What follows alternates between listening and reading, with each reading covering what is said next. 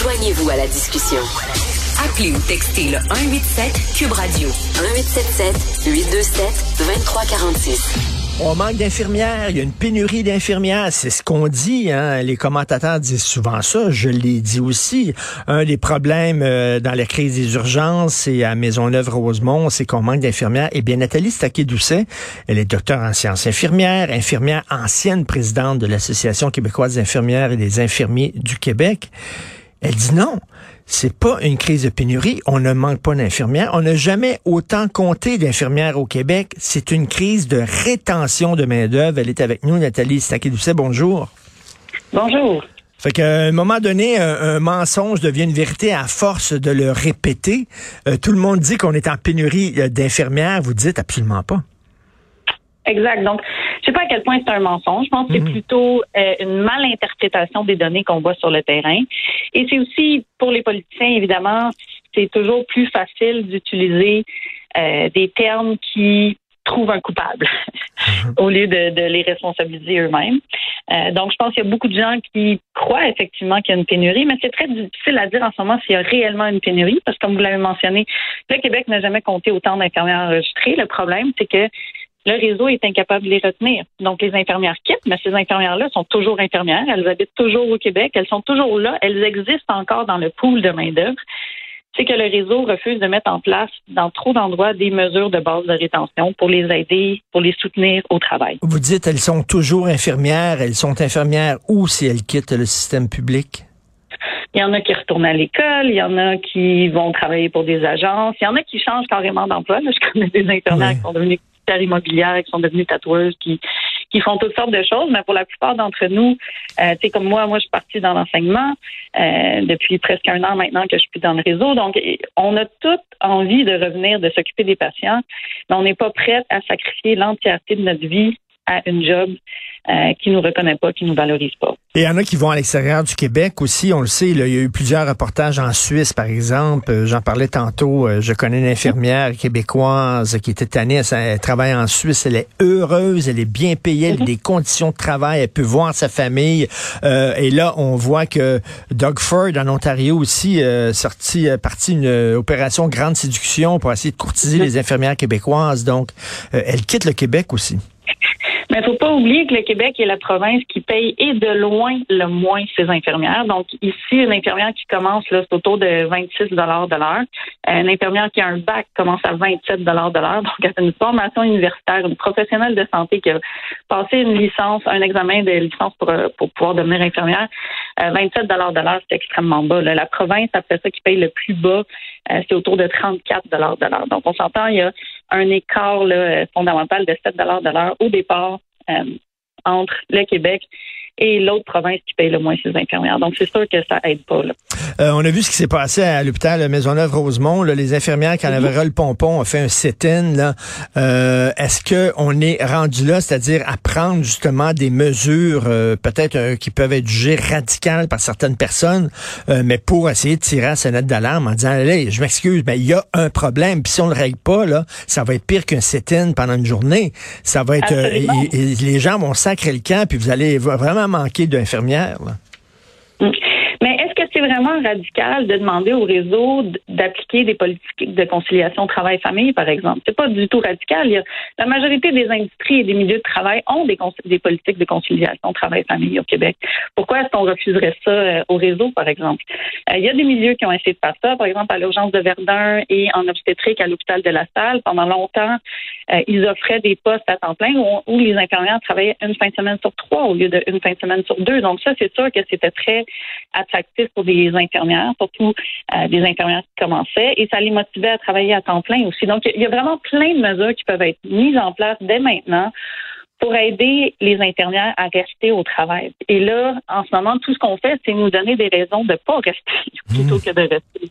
Donc, il y a des mesures qui sont pas si radicales que ça, qui sont déjà implantées dans d'autres milieux, dans d'autres domaines, dans d'autres industries. Donc, pourquoi est-ce qu'on n'appliquerait pas ça aux infirmières? On en a besoin quand on a un problème de, de, rétention à ce point-là, euh, il faut il faut miser sur la rétention. Il y a beaucoup de mesures, il y a beaucoup d'expériences au Québec et ailleurs qui nous permettent de dire OK, on peut faire ça, on peut mettre en place l'autogestion des horaires, la conciliation travail-famille, etc., etc. Mais c'est sûr que là, euh, à cause qu'on a laissé traîner cette situation depuis des, carrément des décennies, ça peut-être que ça va faire mal avant que ça hmm. fasse du bien. Madame Saki-Doucet, est-ce que vous sentez que les Québécois appuient les infirmières? Je pense qu'on les aime, les infirmières. On charle souvent tout le temps contre le système de santé avec raison, les temps d'attente les urgences, tout ça, mais tout le monde est d'accord au Québec pour dire, une fois que tu es entré dans le système, une fois que tu es dans la chambre, nos infirmières sont extraordinaires au Québec. Ben, en général, je veux dire, on a des infirmières qui sont extrêmement bien formées au Québec. Je veux dire, notre, système de, formation, d'éducation à l'université euh, au Cégep au Québec est, exceptionnel. Euh, on a les infirmières qui sont là en ce moment, elles sont encore dans le réseau, c'est des infirmières qui sont extraordinairement dévouées, qui donnent tout au travail.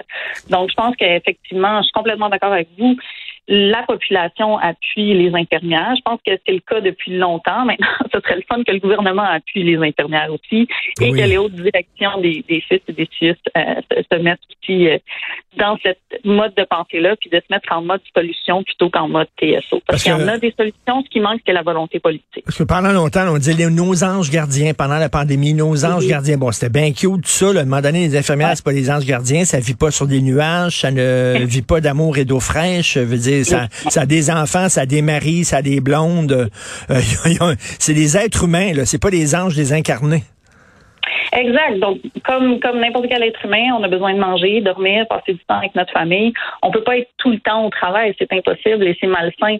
on le sait, euh, les camionneurs, par exemple, ils ont, il faut qu'ils dorment 8 heures avant de se remettre sur la route. Donc, ils peuvent pas mhm. conduire plus de 12 heures en ligne parce qu'on sait que c'est dangereux. Il y a même une loi qui a été mise en place pour ça, pour s'assurer que les camionneurs euh, ne conduisent pas trop, mettent pas d'autres personnes en danger sur la route. Ben, pour les infirmières, les infirmières qui travaillent 12 à 16 heures de temps, elle a l'équivalent, euh, ses, capacités cognitives diminuent à mesure que si ça fait 20 heures, 24 heures qu'elle est réveillée. Euh, et ça a un impact sur la qualité des soins. On ne devrait pas ben, mettre ce fauteuil sur elle, surtout si on l'a obligée à rester. Donc, ce serait important de mettre en place des mesures qui s'assurent de la sécurité des patients, mais aussi de la sécurité des infirmières et qui donnent aussi un recours aux infirmières si elles se sentent trop fatiguées pour rester en temps supplémentaire obligatoire, qu'elles puissent avoir un recours contre leur employeur qui essaie de leur imposer un temps supplémentaire. Parce qu'en ce moment, les employeurs, il n'y a aucune conséquence, il n'y a aucune euh, il n'y a aucun processus. Ils sont pas obligés de donner aucune justification pour le temps supplémentaire obligatoire. Et c'est important que les gens comprennent le temps supplémentaire obligatoire n'est pas imposé parce que quelqu'un le malade. Le temps supplémentaire est imposé surtout à des endroits comme la Maisonneuve-Rosemont à tous les jours parce que l'horaire n'est pas fait il planifie pas la main-d'œuvre en fonction des besoins euh, de l'urgence. Non, non, c'est censé être une, mesure d'urgence, là. mais là, c'est rendu une façon de gérer au jour le jour. Euh, euh, la plus grande critique qu'on qu'on envoie au gouvernement, c'est c'est un gouvernement qui n'écoute pas suffisamment. D'ailleurs, hein, François Legault, il a dit non, non, regardez, j'écoute, je vais m'asseoir, puis je vais parler à tous les chefs des partis d'opposition. je vais prendre du temps pour vous montrer qu'au contraire, notre gouvernement est à l'écoute. Est-ce que vous trouvez que le gouvernement manque d'écoute envers les gens qui sont sur le terrain? En ce moment, oui, mais je veux dire, ça reflète aussi la réalité du terrain. je pense que les hautes directions des CIS et des CIUS, euh, surtout depuis la réforme Barrette et les méga fusions, euh, sont pas du tout à l'écoute des personnes sur le terrain. Souvent, c'est lié à une distance physique. Donc, les CIS et des CIUS, c'est des énormes monstres bureaucratiques. Euh, c'est difficile des fois de savoir là, euh, c'est qui le directeur de telle affaire ou la directrice de telle autre affaire, parce que c'est tellement des, des, gros appareils euh, que la distance entre les hautes directions, les gestionnaires et les gens sur le terrain est, très, très est très, très grande. Donc, il y a une difficulté d'accès. Tout a toujours été top-down dans le réseau au Québec, mais les, les, dernières années, la réforme Barrette, la pandémie ont exacerbé ça. Donc, c'est important que nos gestionnaires prennent euh, des efforts conscients pour aller parler aux gens sur le terrain et leur parler ouvertement, sans les menacer de sanctions s'ils se plaignent d'enjeux qui, euh, qui les affectent. Donc, on a besoin d'écoute. Les infirmières à Maisonneuve-Rosemont, vraiment, je leur lève mon chapeau parce que quand on fait des sit-ins, puis on a tous les jours des sit-ins au Québec, ça témoigne de l'engagement de ces infirmières-là qui veulent rester à Maisonneuve-Rosemont. Elles veulent pas démissionner, mais elles, mmh. ont besoin qu'on les écoute. Et donc, si elle n'avait pas cette décétine, on n'en parlerait pas aujourd'hui. Et donc, les cétines, c'est vraiment un effort de dernier recours pour attirer l'attention et dire, écoutez, on n'en peut plus, c'est ça où on s'en va. Donc, on veut les garder dans le réseau et ça, les cétines, il faut voir ça comme des appels à l'aide.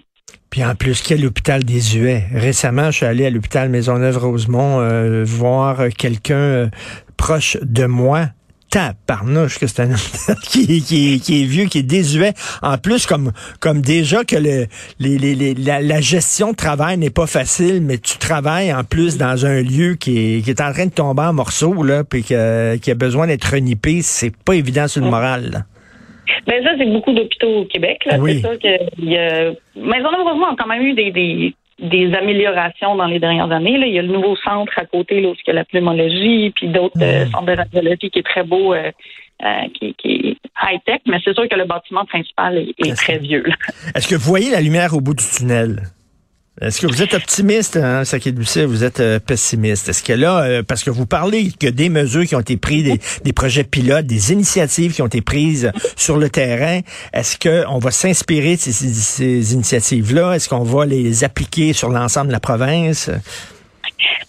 Bien. On a besoin de leadership de la part du ministère de la Santé. On a besoin de leadership de, de, la part des, des, hautes directions des CIS et des CIUS.